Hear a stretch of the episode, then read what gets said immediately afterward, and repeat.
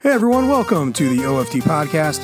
I'm your host, Joshua Vowles, site manager, emperor, supreme warlord, and defender of the faith over at onefootdown.com on the SB Nation Network. And got a little bit, bit different of a show for you today. Uh, Brennan and Jude are both uh, being very good fathers. Um, uh, this is a little bit, this is a, uh, late afternoon recording. Uh, we are obviously a uh, this OFD after dark is more the way we normally do things. But I was able to get 24 7's Tom Loy uh, on the horn, and we're going to talk to him about uh, Notre Dame football's recruiting effort for 2021. Uh, signing National Signing Day, the first the first uh, period of it, uh, is coming up here in less than a month in December. And so, uh, and there's some exciting things going on. Notre Dame just got a couple of commitments, and we're kind of looking at how Notre Dame's going to round this whole class out. So, uh, yeah, this will not be the the normal OFD podcast. Uh, a little shorter, uh, a little bit less to it, uh, but I will still ask you for uh, to please go over to Apple Apple Podcasts, leave a rating, leave a review. All reviews left will be read on the next OFD podcast. I'm not doing any readings tonight or on this show right now, uh, but on the next one, we will take care of it, no problem. and by the way, the next OFD podcast will be a Q and A slash North Carolina preview uh, pod. So there'll be a lot of stuff going on. Should be should be a great show. Uh, but I got some exciting stuff going on here with Tom Loy. Let's get to that right now uh, and get caught up on all the good news about recruiting. Hey, it's Kaley Cuoco for Priceline. Ready to go to your happy place for a happy price? Well, why didn't you say so? Just download the Priceline app right now and save up to 60% on hotels. So, whether it's Cousin Kevin's Kazoo concert in Kansas City, go Kevin, or Becky's Bachelorette Bash in Bermuda, you never have to miss a trip ever again. So, download the Priceline app today. Your savings are waiting. Go to your happy place for a happy price. Go to your happy price, Priceline. Joining me the podcast is Tom Loy, 24-7 Irish Illustrated's recruiting analyst. Tom, how you doing over there, buddy? Good, my man. How are we doing? Excellent. Hey, it was a we are recording this on a Wednesday. Uh, we've had a little bit of a busy time the last couple. It, it had been so quiet uh, as far as commitments go, and then uh, all of a sudden Notre Dame uh, popped off a couple. Yeah, it's been it's been kind of nice. I'm not going to lie. I mean, in a time where I thought might get a little quiet, um, you know, as we get later into the season, it's been nice to kind of get a little flow of a, a run of commitments and some, some really good ones as well. You know, we go all the way back to like a guy like Deion Colzie and Jayden Thomas, and then fast forwarding uh, to the recent guys that, are, that that have popped off, and again, obviously Philip Riley. So, uh, and then Josh Bryan. So exciting news for Notre Dame fans. So it's been a nice run. So tell me the the Philip Riley situation. This is you know, this is something that's that's pretty fantastic. Notre Dame doesn't get, it's not just Notre Dame. Most schools don't get kids to recommit back to them after they have decommitted. Uh, it's just not a, a natural. It's not a something that just happens. Uh, but Notre Dame's had a few of them. Stephon Tuitt and Aaron Lynch in one cycle is another one. Uh, Braden Lenzy's another guy. Uh, and then Deion Colzie and in this cycle. Enough. So it, it seems common.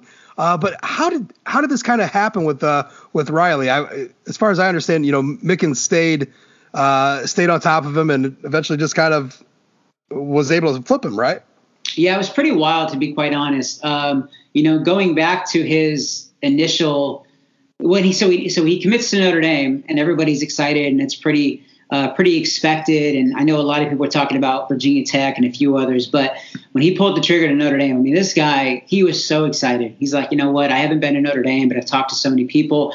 I've, you know, gotten on the phone with current, current everybody's super fired up and um, you know he was completely on board so i don't want him to i don't want people to think that this guy is a, a flaky person because he's not he is honestly one of my favorite, you know, most favorite recruits in this entire cycle. He's so honest, he's so open, he's so upfront about everything, um, and he takes this thing so serious. Um, but the problem was he had been, you know, people had gotten to gotten to his ear, and I don't want to name names, but people had gotten to his ear about Notre Dame and the lifestyle and and the way people treat others and this and that, and and it kind of got to him. It really hit home um, when it really shouldn't have because he didn't have both sides of the story, both sides of the picture. So he ends up kind of taking a step back from Notre Dame. And obviously, he had a lot of people in his ear on the West Coast about USC, and it was a familiar program to him. And he knew some coaches there and some current commits and players there. Um, that was a more comfortable spot for him. So he commits to USC back in late September, I believe. Um, Notre Dame was shocked. I mean, to be completely transparent, uh, I had a lot of people calling me that were like, "What happened?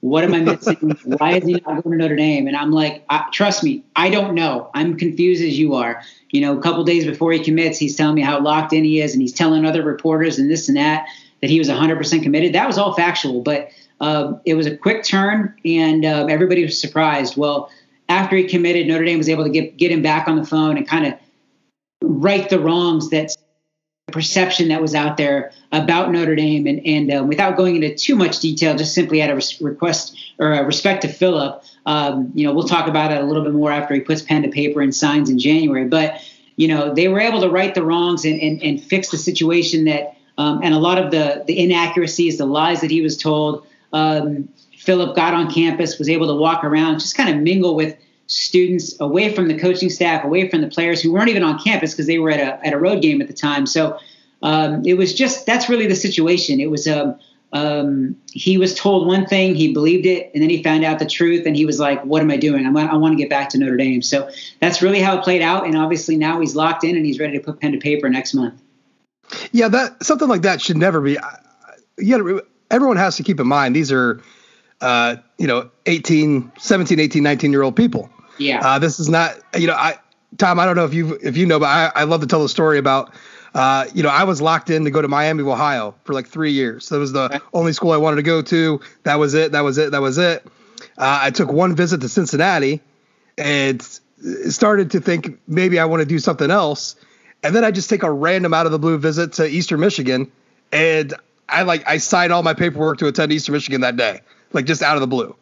Uh, so uh, I actually can relate to the to to these guys. And look, nobody was like pressing me. It wasn't like Eastern was like, we're dying to have you come up here and be in third you know, third floor Wise Hall and drink a bunch of beer. Uh, you know, it's it's just people change their minds, and when you're young, you're impressionable. It's it's easy to to not have the full scope. So that's kind of what I'm getting from what what what happened with Riley. You know, a little bit of a little bit of negative nonsense uh, can really get to someone who, who just doesn't have the the experience and the uh, the advantage of the years of wisdom. Am I right?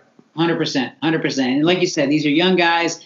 At times they can be very impressionable, and they they like the glitz and the glamour of a lot of things. And then they're also going to buy into the negative approach that that people may express. And and you know you hate that. You hate you know, for me, I'm I'm a negative recruiting is recruiting. It's it's cut and dry. I'm all for that. If a coach wants to do that, uh, promote your program, tear down another. It is what it is. I mean, it's part of the game. It happens everywhere.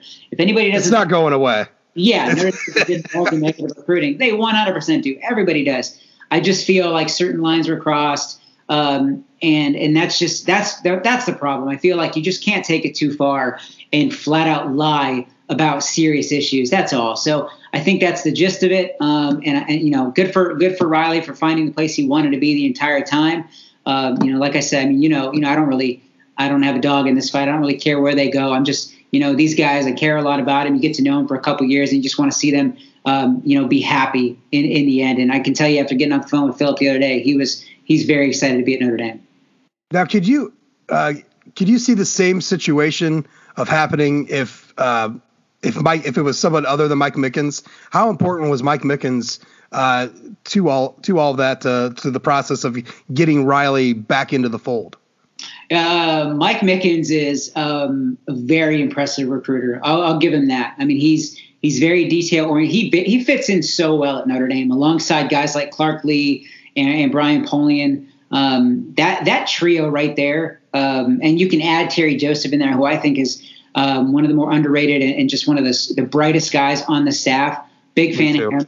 I just that that trio though uh, with Lee Mickens and Polian, they just they don't mess around. They laid it out perfectly. Um, they're not going to pull punches. They're going to be very direct. Um, and I think that, that that's really what what what sold him on Notre Dame and getting him, you know, on board initially, and then also getting him back from USC when he made the the flip. So uh, big fan of Mickens. I love what he's done so far. He's obviously a terrific coach, but I love I love his effort when it comes to recruiting. Um, I know he he really locks in on watching film, um, which I think Notre Dame has a has a great team over there when it comes to you know an, an analysis and uh, evaluations and things like that. But overall, I really like the hire from day one of, of Mike Mickens. Excellent. All right, so that this is then we then we get a second, not just a second commitment. This is a second flip. Uh, Notre Dame flips uh, um, uh, a Colorado kicker, Josh Bryan, mm-hmm. and this this is. I'll tell you what, Tom. I had so much fun last night because he's a kicker. Uh, the recruiting rankings across across all boards are just it's it's all over the map. Uh, so Chris Sailer kicking has him as the number one kicker in the country and they have a re, they have a re, you know a rating system of uh, they go all the way up to six stars. So he's the number one kicker in the country. He's a six star, which is something I love. It's something quirky, which so I'll just shout it out. Uh, so obviously people are freaking out. It was funny watching Alabama fans having a really hard time accepting that someone could be a six star recruit. I, there was more to more than a couple, uh, but it's just a funny little thing. So, but 24 7 has him as like the seventh rated, I, I think, uh, kicker in the country. Either way, this is a guy that Notre Dame really wanted. They were able to flip him from Colorado. Jonathan Doerer's supposed to be coming back. He, he had said he's coming back, so we can ex- we don't have to expect uh, this guy to come in right away and take over all the duties. How big is this? This is, to to me, this is a little bit bigger than what uh, than what people normally place on when it comes to to specialists. Like I have a I have a fun old time when a long snapper uh, commits. I think that's fantastic. Some people don't really care, uh, but this is this is kind of a big deal, right? Yeah, I mean, I, I I'm not a kicking expert. I'll never claim to be. Um, in the in the I just I don't know many people are, but I do trust certain individuals, and um, Chris Sailer is one of them, and I have I've known Chris a while, and um, we started talking. I, I, mean, this guy couldn't say enough things, good things about Josh Bryan. So um, he raved about him. I mean, if you read the story at IrishIllustrated.com, I mean, he goes into into detail as to why. Because I kind of pressed him. I'm like, well, how do you get to a six star? I mean, how do you even rank him a five star? How do you name him the number one kicker in the country? What what separates him from like um, Sander, the kid that's going to Penn State, or Cameron Little, the kid going to Arkansas? Like, what's different? And he just goes off on this tangent about, um, you know, whether it's the ball flight, the where, where he hits the football, um, the height. Um, but for him, honestly, what I think is the most impressive for him towards Josh is the mental aspect of the game. He misses a kick. Um, he's just like, oh, oh well, you know, I'll just make the next one. Um, and Josh, talking to Josh, he's the same way. So I think that that mentality, you know, when I kind of pressed Josh about like what what makes you so talented? What makes you so good? What makes any kicker so good? And he's just like kind of, you know, forgetting about what happened and, you know, trying to realize, yeah, there's some pressure involved, but, you know, it's not the end of the world. You know, you're, you're to miss kicks but you got to make the majority of them. And that's really what it comes down to. And, you know, I like the maturity of him. He says, yes, John Doerer, he's coming back next year to Notre Dame. I mean, he told him that and, and Polian expressed that to him. So it's not like Josh is coming in like, I'm coming to Notre Dame and I'm going to win the job. We all know Josh is not going to be the kicker for Notre Dame next year. So, um, whether he's good enough or not, it's well. It's, I mean, now couldn't he? I mean, Brian Kelly and uh, and and and Brian Polian, they both kind of like uh, they've used the word fatigue. You know, they didn't want to kicker fatigue. Like with right. Justin Yoon and Jonathan Doerer, Doerer they wanted to do kickoffs. Uh, so that he could come in and technically, I mean, technically, and and take over kickoff duties, right? I mean, if, I if yeah, that would be great. I think that in a perfect world, if he could show something after he arrives in the in, in the summer, if he could make that uh, smooth transition, no question. I think that would be great for everybody involved. Um, but uh, this fatigue factor, I mean, I, I kind of laugh at it, and maybe I, I do too. maybe it's a real thing, but I've never, I guess, I've never really asked John about it, or, or uh, you know, we get media sessions uh, with assistant coaches, although those are few and far between, as you know. Um, I've right, never right. asked the, the, how real you know real that is. So um, I would expect Doerer to be able to handle everything. But yeah, I mean, in a perfect world, Josh comes in and does his thing, and, and you know you're not worried about redshirting him. Let him come in and do some kickoffs, take a little bit off Doerer's plate. So, um, but but overall, I think Notre Dame fans should be very excited about this. I mean, this has been in the work since since August is when I told when I was told he was most likely coming to Notre Dame. Um, so it's kind of been it's a touchy subject. I've had to hold on on from making a 24/7 Sports crystal ball. Um, I was waiting to find out if for sure Notre Dame was going to offer because there was a point later in the process over the last couple months where Notre Dame wasn't going to offer him. They were kind of mm-hmm. limited scholarships. They weren't sure what they were going to do on that front. And they decided at one point, we're probably not going to offer you, Josh. So he was locked in with Colorado. Things changed quickly. He texted me a few weeks ago and said, I'm, I'm you know, I got the offer. I'm going to commit on this date. Um, you know, that was it. So it was pretty, pretty cool that he was very upfront about it because I kind of moved on. I was assuming they were, they were not going to offer him because that's how he was expecting things to play out. But obviously things changed and Doerer's coming back and they'll have Josh on the roster next year.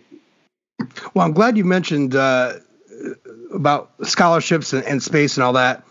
I think everybody's really confused right now, and I, I know I am, and I, I follow this thing uh, pretty closely, write about it quite a bit too. Uh, but I, there's no set structure right now. Like we we have this uh, this year granted to everybody as an extra year of eligibility. Uh, but with that comes a, a, big mess coming up with with actual numbers. Like, are we going to be able to go over to 85 because you're granted? Do you, have you got any kind of word about any kind of clarity about where these things are going to end up at? Like, are they? No, no, I know. I'm going to be completely honest. I have not been told uh, anything beyond things like we'll figure it out. Um, I don't. I, I, just know that everybody can come back next year if they want to. Uh, in terms of you know numbers, like no one's losing a year, things like that. But at the same time, I mean, let's be honest. There's guys that are like I, I don't expect Ian Book to come back next year. Um, right there's just guys like that that you know are going to end up moving on, whether it's the NFL, whether it's another school to get a fresh start, or um, simply put, like you got your degree, you played your four years. There's a very good chance that Notre Dame doesn't ask you to come back, and there's nothing wrong with that, to be honest. Um, these guys will have an opportunity to grad transfer anywhere they want to go if Notre Dame doesn't bring them back. So um, there's it's not like they're going to be like you know kicked to the curb. They're going to have plenty of opportunities. Both sides, you know, uh, withheld or upheld their obligations, and uh, it all worked out on that front. So you can't really fault either side for what they want to do. But at this point, man, there's so much up in the air when all this crazy with all this craziness right. we're in. I, I don't I don't know how it's going to play out. I just kind of look at it like uh, not necessarily as like trying to get guy like take a like if if you could take advantage of the situation, take absolute 100% advantage of the situation. Yep. Say they bump it up to 95 scholarships you could have.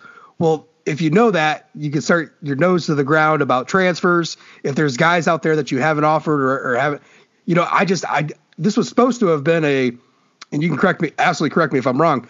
I was always under the impression this is supposed to be about a 20 man class, anyways, uh, from the jump. Just, just the way the numbers were looking out, maybe 20, 20, 21. Now it seems like they might be pushing towards 20, you know, 24, 25.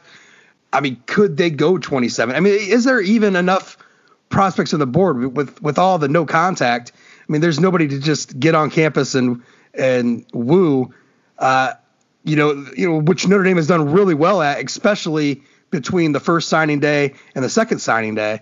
Um, I just is that it, do you know that if that's something that's being looked at, like is uh, Notre Dame kind of keeping their their options open, like to to get some extra bodies and take advantage of of maybe a possible addition to to scholarships for a year or two. Yeah, no question. There, there's it honestly seems like there's nothing off the table at this point. Um, some people I had talked to before were kind of like, It'd be amazing if there was a governing body that could just like that keeps pushing recruiting back that could say, hey, let's go to 90 or 95 scholarships next year. Yeah, that would be kind of nice, right? um, but but honestly, no, I don't. I don't know what the final number is going to be. Honestly, they could get to 25 and it wouldn't shock me. They're at 21 right now. I think we've made it very clear that we don't expect David Abiara in the class. Um, we expect him to eventually decommit or, or realistically, um, I, you know, I could probably go out of my way to get it confirmed that he is 100% no longer uh, being recruited by Notre Dame because you know obviously they can't mention names, but they can confirm that a young man is not being recruited uh, by a school, so that we can go that route. So let's say right now they're at 20 commits, no question they could get to 25, and for the right class, I could see them taking 25. You know, Donovan Edwards calls Notre Dame and says I want in. I can tell you right now they're 100% not going to say no. Hey, you, you said his name, not me. So uh, I, I know a lot of people are probably listening to this podcast knowing I'm going to hammer you down about this. So the two running backs left on the board realistically are Donovan Edwards and Byron Cardwell. Cardwell just got offered, was it a week ago, two weeks ago? Yeah. Notre Dame wants to add another running back to this class, right? Like this Yeah. is this this is this is a definite thing. How real? Let's just let's just talk about Edwards for a minute. How realistic is Edwards? I uh, I know you've said to to others to to maybe not get your hopes up so much, but there seems like a lot of smoke there, and there's a lot of opportunity there, especially the way Michigan is imploding. We've seen this as at, at Notre Dame as fans. We've seen these kind of seasons happen to us, and recruits go elsewhere. Uh, Reggie Bush is the automatic that goes in my head. It's like a guy that we thought we could get. You get trounced by USC, goes elsewhere. Uh, well, and a bag full of cash. But but Donovan Edwards, Donovan Edwards, yeah. How realistic is that option right now? Um, so I did say not to get your hopes up, you know, to the Notre Dame fans. I mean, I, I made Get, that up, clear. Get my hopes up, buddy. I'm not going to get your hopes up. I'm going to tell you right now, don't get your hopes up. but, but, but all I can do is report the facts. Before the Clemson game, I was told he had a conversation with the Notre Dame staff.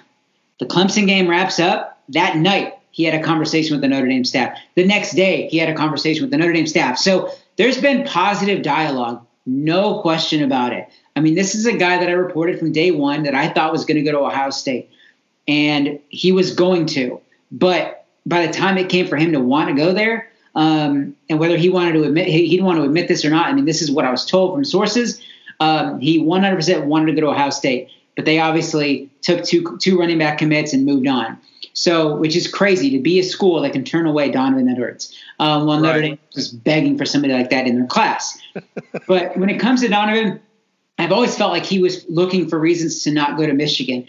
And honestly, you can kind of lump Notre Dame in there for a while as, as, as reasons to not go to Notre Dame. I mean, a lot of people thought it was those three teams, and he was going to end up with one of them between Ohio State, Michigan, and Notre Dame.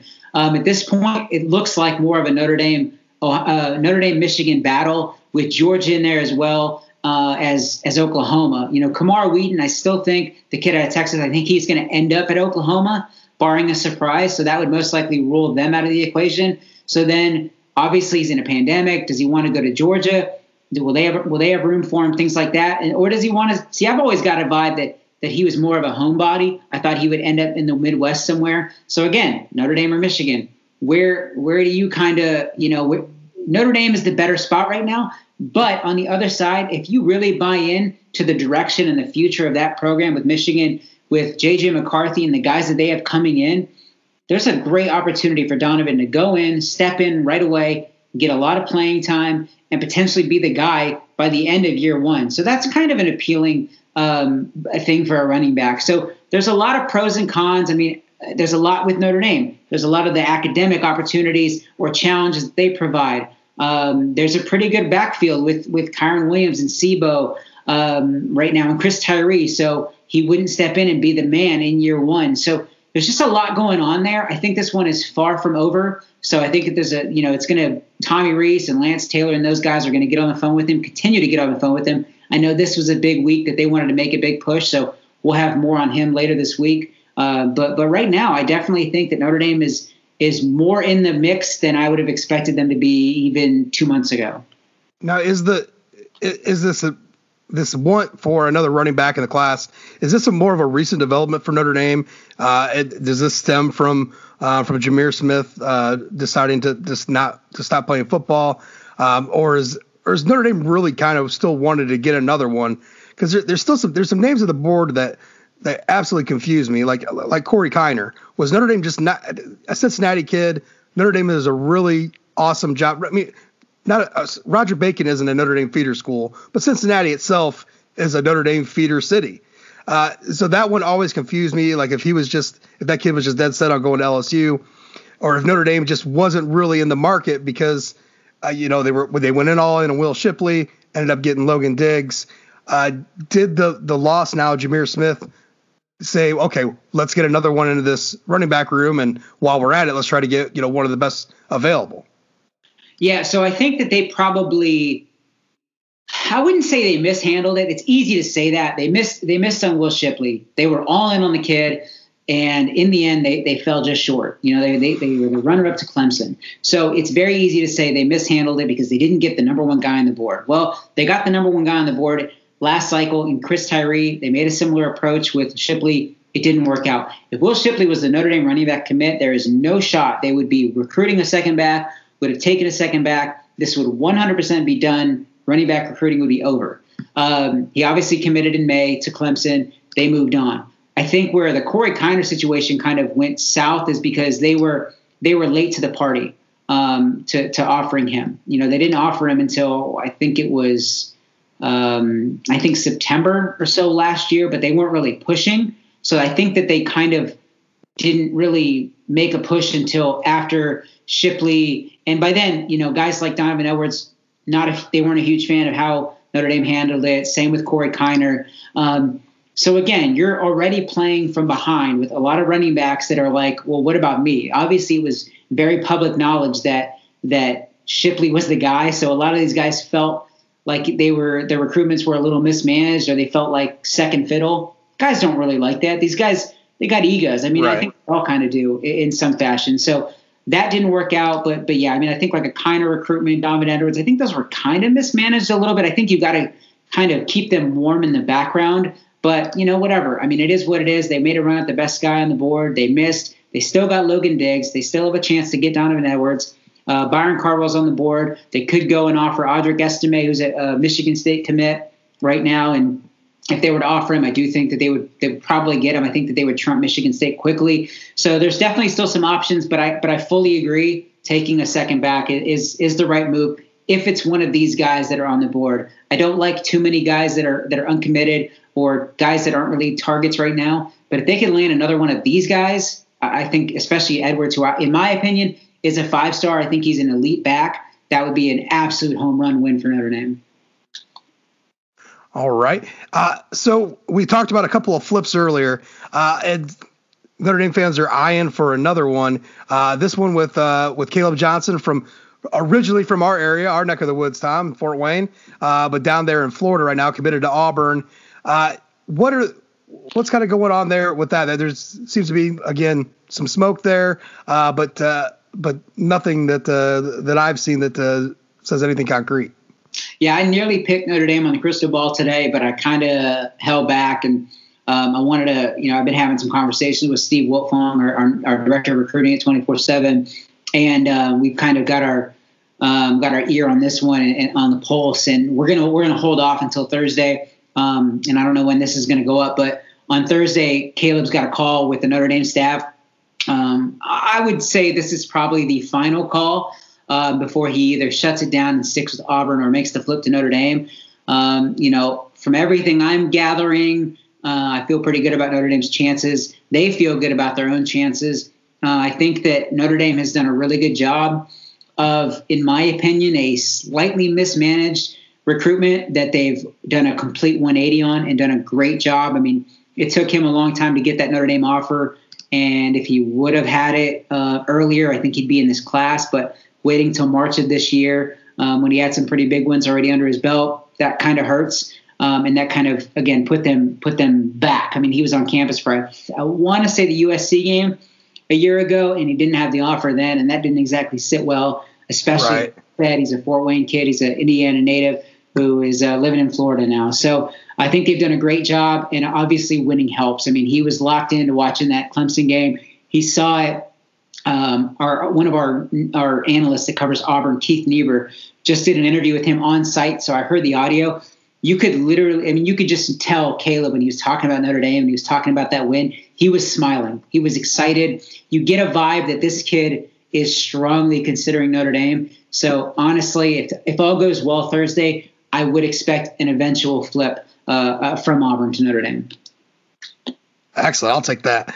Uh, and uh, you, have already mentioned uh, David Abiara. Now, this has obviously been a very strange recruitment from the jump. I mean, we were we were expecting a commitment. What was that in January or February?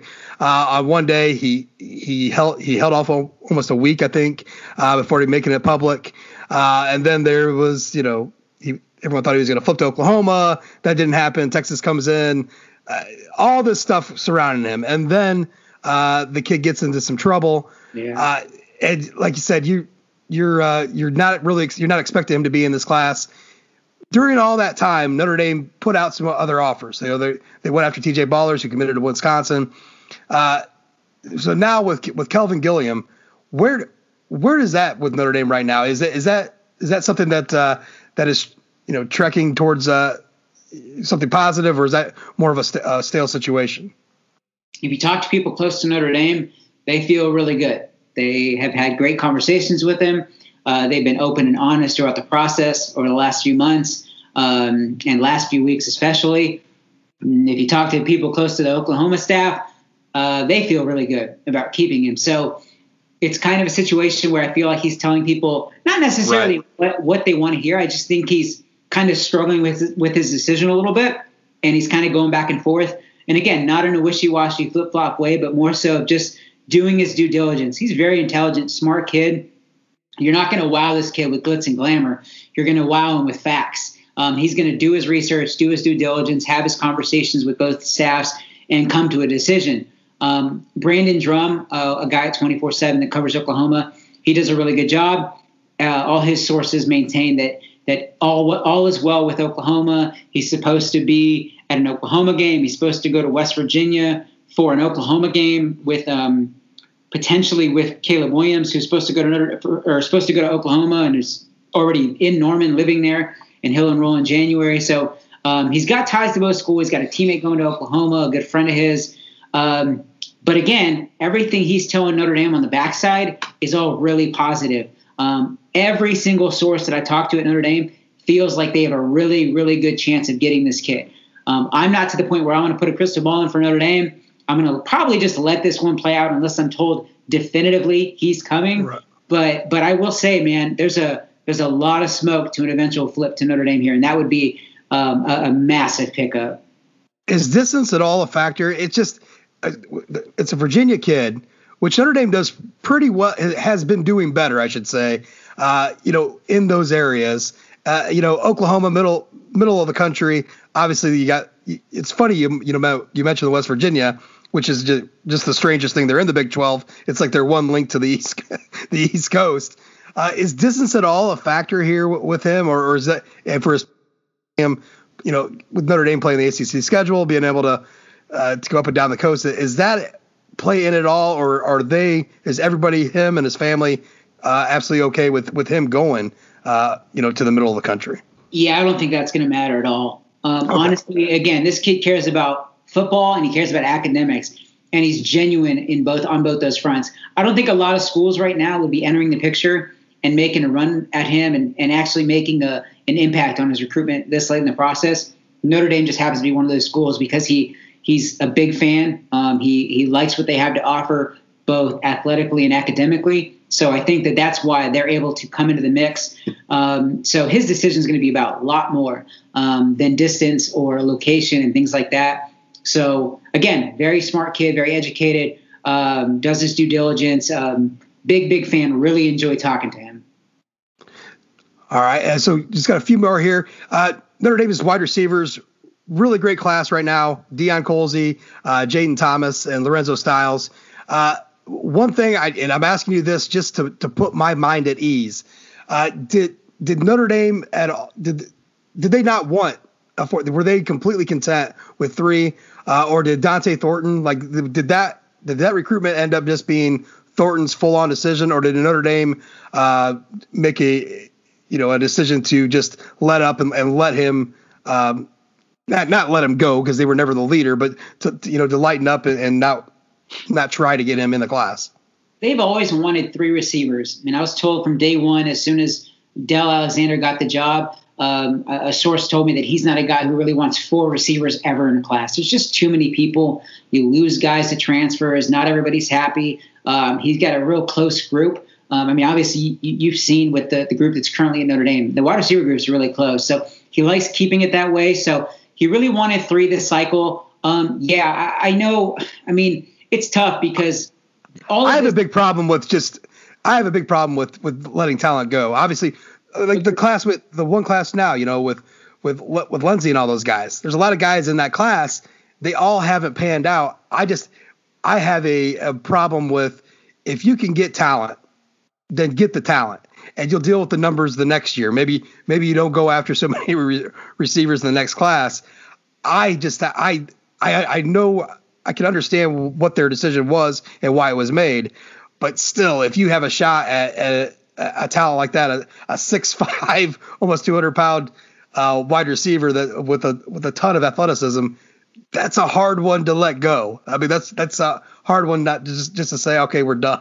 yeah, no, and I want to make it clear. I mean, they weren't getting Dont'e Thornton. I mean, I think that okay. if they would have offered him early in the pro- earlier in the process, like when he was on campus uh, for that summer camp, then yeah, they, they would have had a better shot. But he, man, he was infatuated with Oregon. I think Joe Moorhead and the Oregon staff did a really good job. Um, as soon as he got there, they made him a priority and were pushing for him the entire time. And um, I, I, think that he really wanted to be at Oregon. Uh, and, and, kudos to them. I, like I said, I really think that staff did a great job. Um, I think that so what I've been told over the last few weeks is that Notre Dame um, has started to lighten up on the potential of taking a fourth receiver. Um, they've had some. They've reached out. I will say I wouldn't even say that they had dialogue. They've reached out. They're still.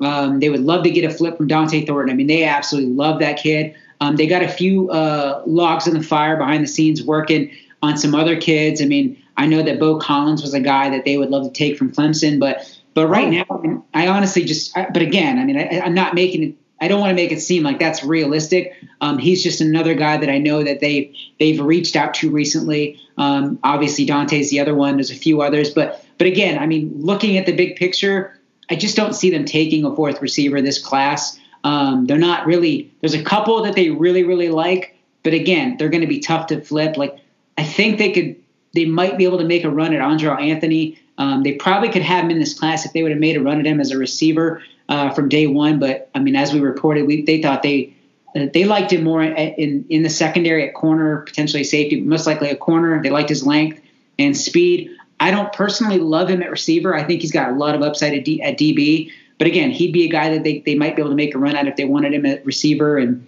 um, Titus Mokiao-Atimalala, they've been recruiting as a defensive back the entire time. He's another. They might have had a much better shot if they had recruited him as a receiver from day one. So he's that ship's, in my opinion, nearly sailed. So there's guys in the mix, but again, I just don't see a fourth receiver in the class unless they extend a new offer at the last second. But they're not completely dead or closed off on on that, at, at least right now. Okay, and so, uh, are, we expecting all of Notre Dame's current commitments right now to sign on uh, signing day in December? Yeah, is yeah. That, I mean, is that pretty much what? I mean, yeah, yeah. They're not going to mess around with guys that want to wait till till February. I mean, if you're if you're not signed in December, then then there's a chance you're going to lose your spot. I mean, it's really just just cut and dry. But but in talking to all these guys, I'm pretty sure I heard from every single one of them um, they're signing in December. So um, maybe uh, maybe Logan Diggs I may not have heard back from, um, but but from what I've gathered, um, they're not they're not concerned about him, and they expect him to sign in December as well. Okay, and I'm a guy that does I like I I t- admire you you and and everything that uh, that you and your colleagues do, but I am not someone who like can talk about the next cycle until the next one, until this, until this current cycle is over. With like all the stories about the 2022 offers, all that, and I understand how important it is because it is the big, the the base of what you do during that cycle is how early you're on top of these kids and all that. So I totally get it. So my question to you is is how how the hell is this going to work with the 2022 uh, class? with all this no contact, which now is pushed to what April fifteenth, uh, just for for this class. What what Notre Dame has been doing, which has been doing a pretty damn good job with, uh, you know, this early signing day has been a good thing for Notre Dame. Getting official visits in spring has been a really good thing, and we saw, I think, how much that affected Notre Dame this year in the negative, not being able to get guys um, up there. Maybe someone like a Landon Tengwall, maybe that made a, would have made a difference.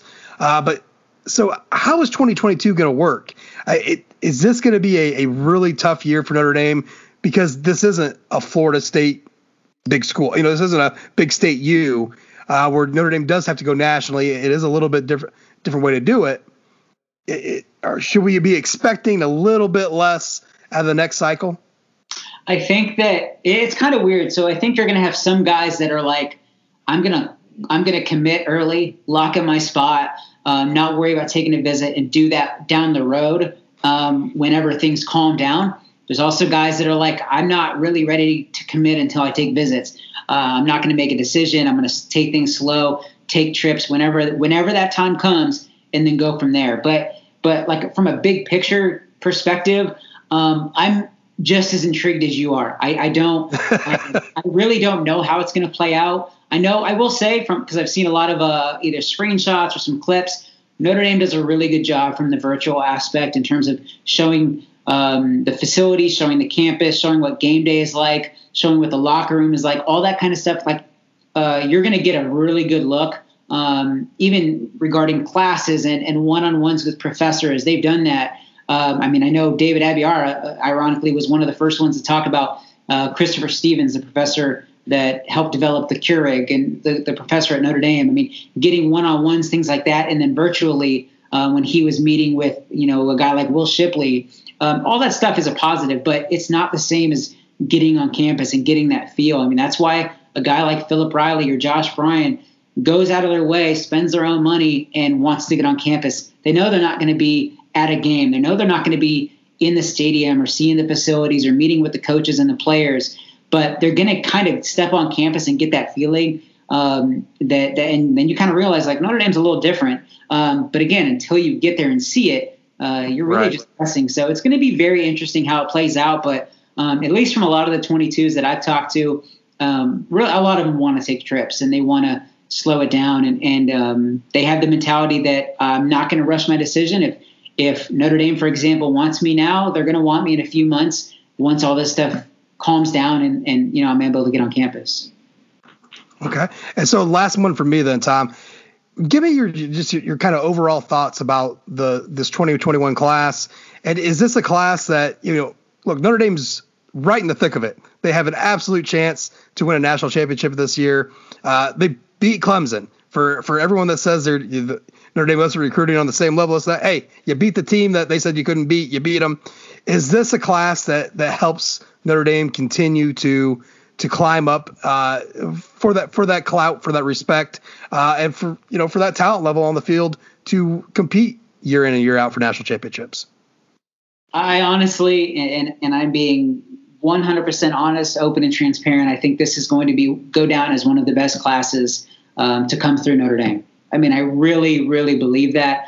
Uh, I think that there's genuine difference makers. I think there's NFL guys um, and I think most importantly for Notre Dame fans, there's guys who have ridiculous potential to be elite talents on the collegiate level. Um, I'm still extremely high on Tyler Buchner. Like I get it, he struggled at the Elite 11, but from the first time I saw him in person and I watched him just absolutely rip an NFL ball, um, you know, through the air, and I'm just watching him throw it around, making things look so easy, and watching him run around and calling him, in my opinion, a five star, and then watching him do what he did after that as a junior, which I didn't expect those kind of numbers, but I expected that type of performance. I think he's a guy who um, is going to be outstanding at Notre Dame when his time comes, whenever that is. Um, so the fact that he's supposed to be there in January is a is a big deal, and it's going to give him a chance to compete early for the, the job that that um, you know Ian Book will give up after this year, in my opinion, um, as he moves on. And uh, I think I think Buchner is the the glue that holds everything together. And then you have some real talented guys in front of him blocking, um, whether it's Blake Fisher, who I absolutely think is a top 75 uh, talent, um, top right around you know top 50. Um, you got Rocco Spindler and a guy I'm extremely high on, and I'm so fired up that we named him a four star is Joe Joe Alt, who I think will, when the time comes down the road for the NFL draft, um, I think he's going to prove to be a top 50 player, top 60 player.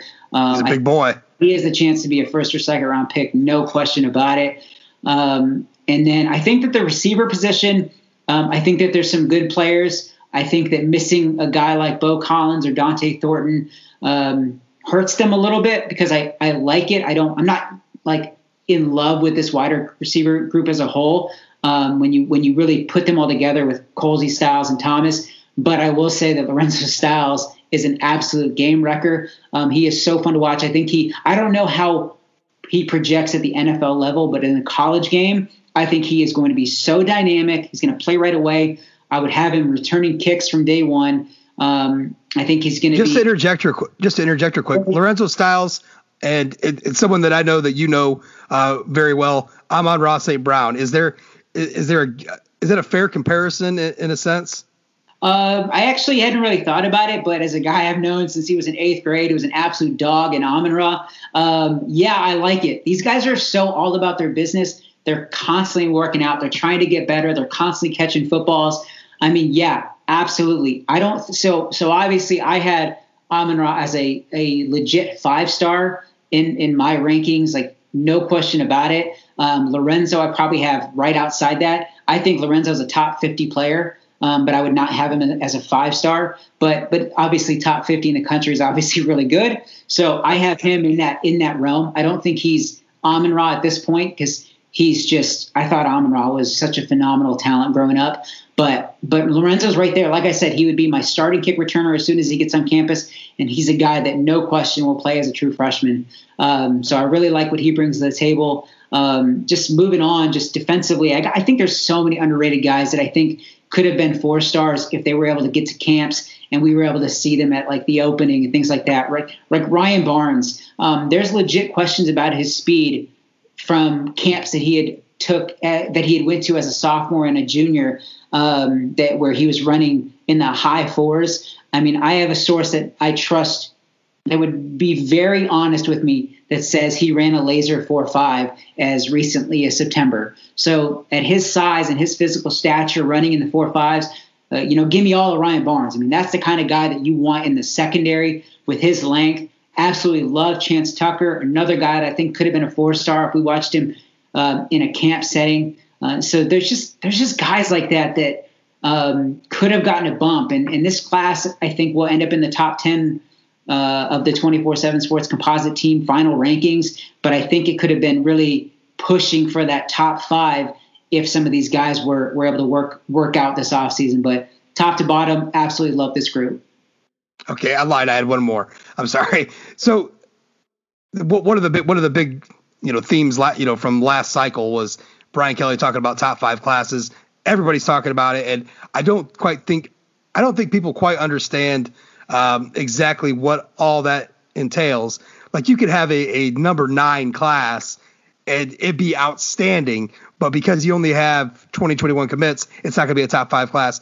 Is that let, let the people know, Tom? Like a top five class, you're going to need 25 to 28 kids committed. Uh, and you know a lot of you know just a, a few more extra more stars than what's probably possible at Notre Dame, right?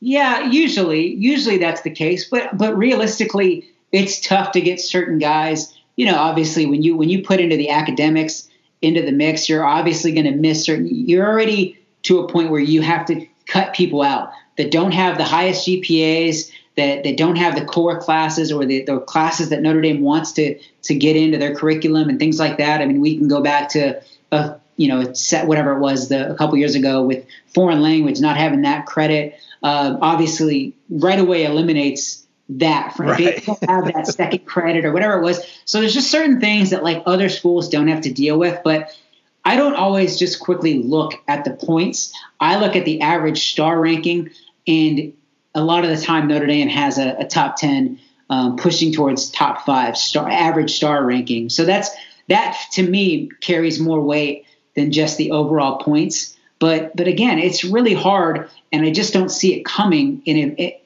really at any point where Notre Dame can get a top five class because they just they're not all playing on the same playing field. Um, not everybody has the same academic requirements, and that that hurts Notre Dame. But you know what? That's what makes Notre Dame pretty special. Um, I don't have ties to the school. I'm not from here. I'm not from Indiana. I'm not from South Bend.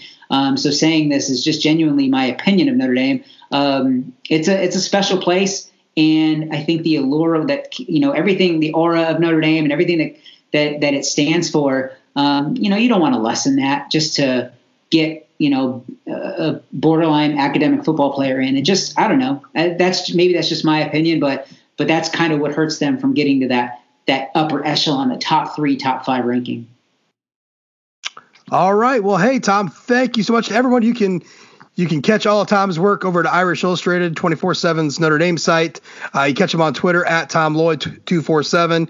Uh, go pay the 10 bucks a month over at uh, over there. Uh, it the information is more than worth it. Uh, Tom, you are you are one of the true grinders. Uh, but you're not a dick about it. so I, I, we do. I try to get to get along with everybody. I really enjoy the beat. I think this. I will say. I think that this beat is. Um, it has a lot of good, talented people on it. I think you and your team do a great job. Um, you know, I'll flat out plug them. I think Matt Freeman over at ISD, Mike Singer over at BGI. These guys work yeah. their tails off. Nothing but respect for what they do. Big fans. Um, you know, we all try to just do our thing and work really hard. And, and um, but I, I love the grind. I love the competition. It just makes us better and it brings a better product to uh, the Notre Dame fans. What I've always said is Notre Dame has the worst uh, beat out there, the worst homer beat out there, because everybody's too damn professional. Like I, I have to be the ultimate home. I have to carry the banner uh, for the homerism around here. It's not like other pro, like Ohio State. There's there's just programs with with beat guys that are just absolute homer homer dogs, and, and it's Notre Dame is not like that. They are very to you know almost to a to a fault for me where, where I'm beating my head like why are they doing this? But they you guys are a just a an insanely professional uh, group of guys, and that goes again like you said across everywhere. You know ISD over at Rivals. You guys have just at South Bend Tribune. Everyone's just really good at what they do, very professional. Uh, and you guys leave it to me to carry the banner of insanity. So. Uh, well, you, do a good, you do a great job. I mean, yeah, everybody's a big fan of yours. We all know it. So no, keep. yeah. Well, hey, thanks again, and uh, and we're gonna get you back, man. We're we're, we're gonna get you back on, on a full episode where we could talk uh, frozen pizza, or we can talk uh, all, all sorts of nonsense that uh, that we dive into. I if, if you're not an anime fan, that's fine. Uh, uh, Brendan Brendan really likes to hammer that down with with Carter. Uh, those two and Braden Lindsay. there's there's some weird anime stuff going on that I don't that Jude and I just don't know about. Uh, but uh, we're gonna do this again uh, here before uh, before this cycle's uh, all the way over here in February. How about that? I'm sold. Yeah, anytime, and I could talk some pizza with the rest of them. So yeah, man, whatever you need, I'm glad to glad to join. All right, great. Well, hey, thanks again, Tom, and uh, back to the show. All right, that was a man. That was a ton of information.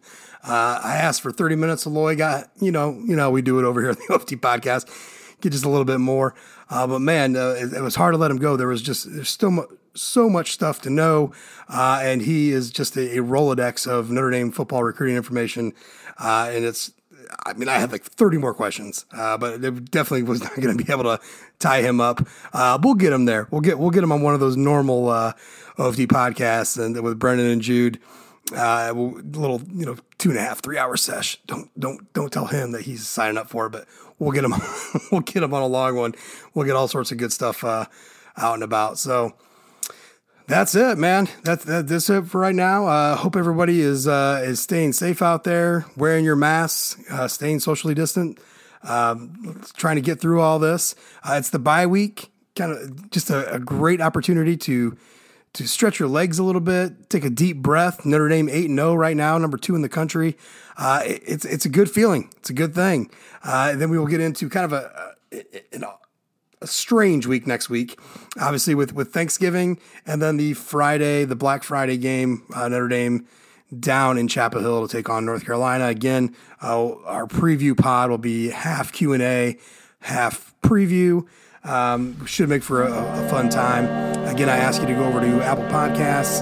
Please leave a rating and review. You know the deal. Uh, leave that rating, leave the review. We'll read the review in the next uh, OFT podcast. So that's it. So for all my uh, all my good friends over at the site. Thank you for listening, and as always, go Irish.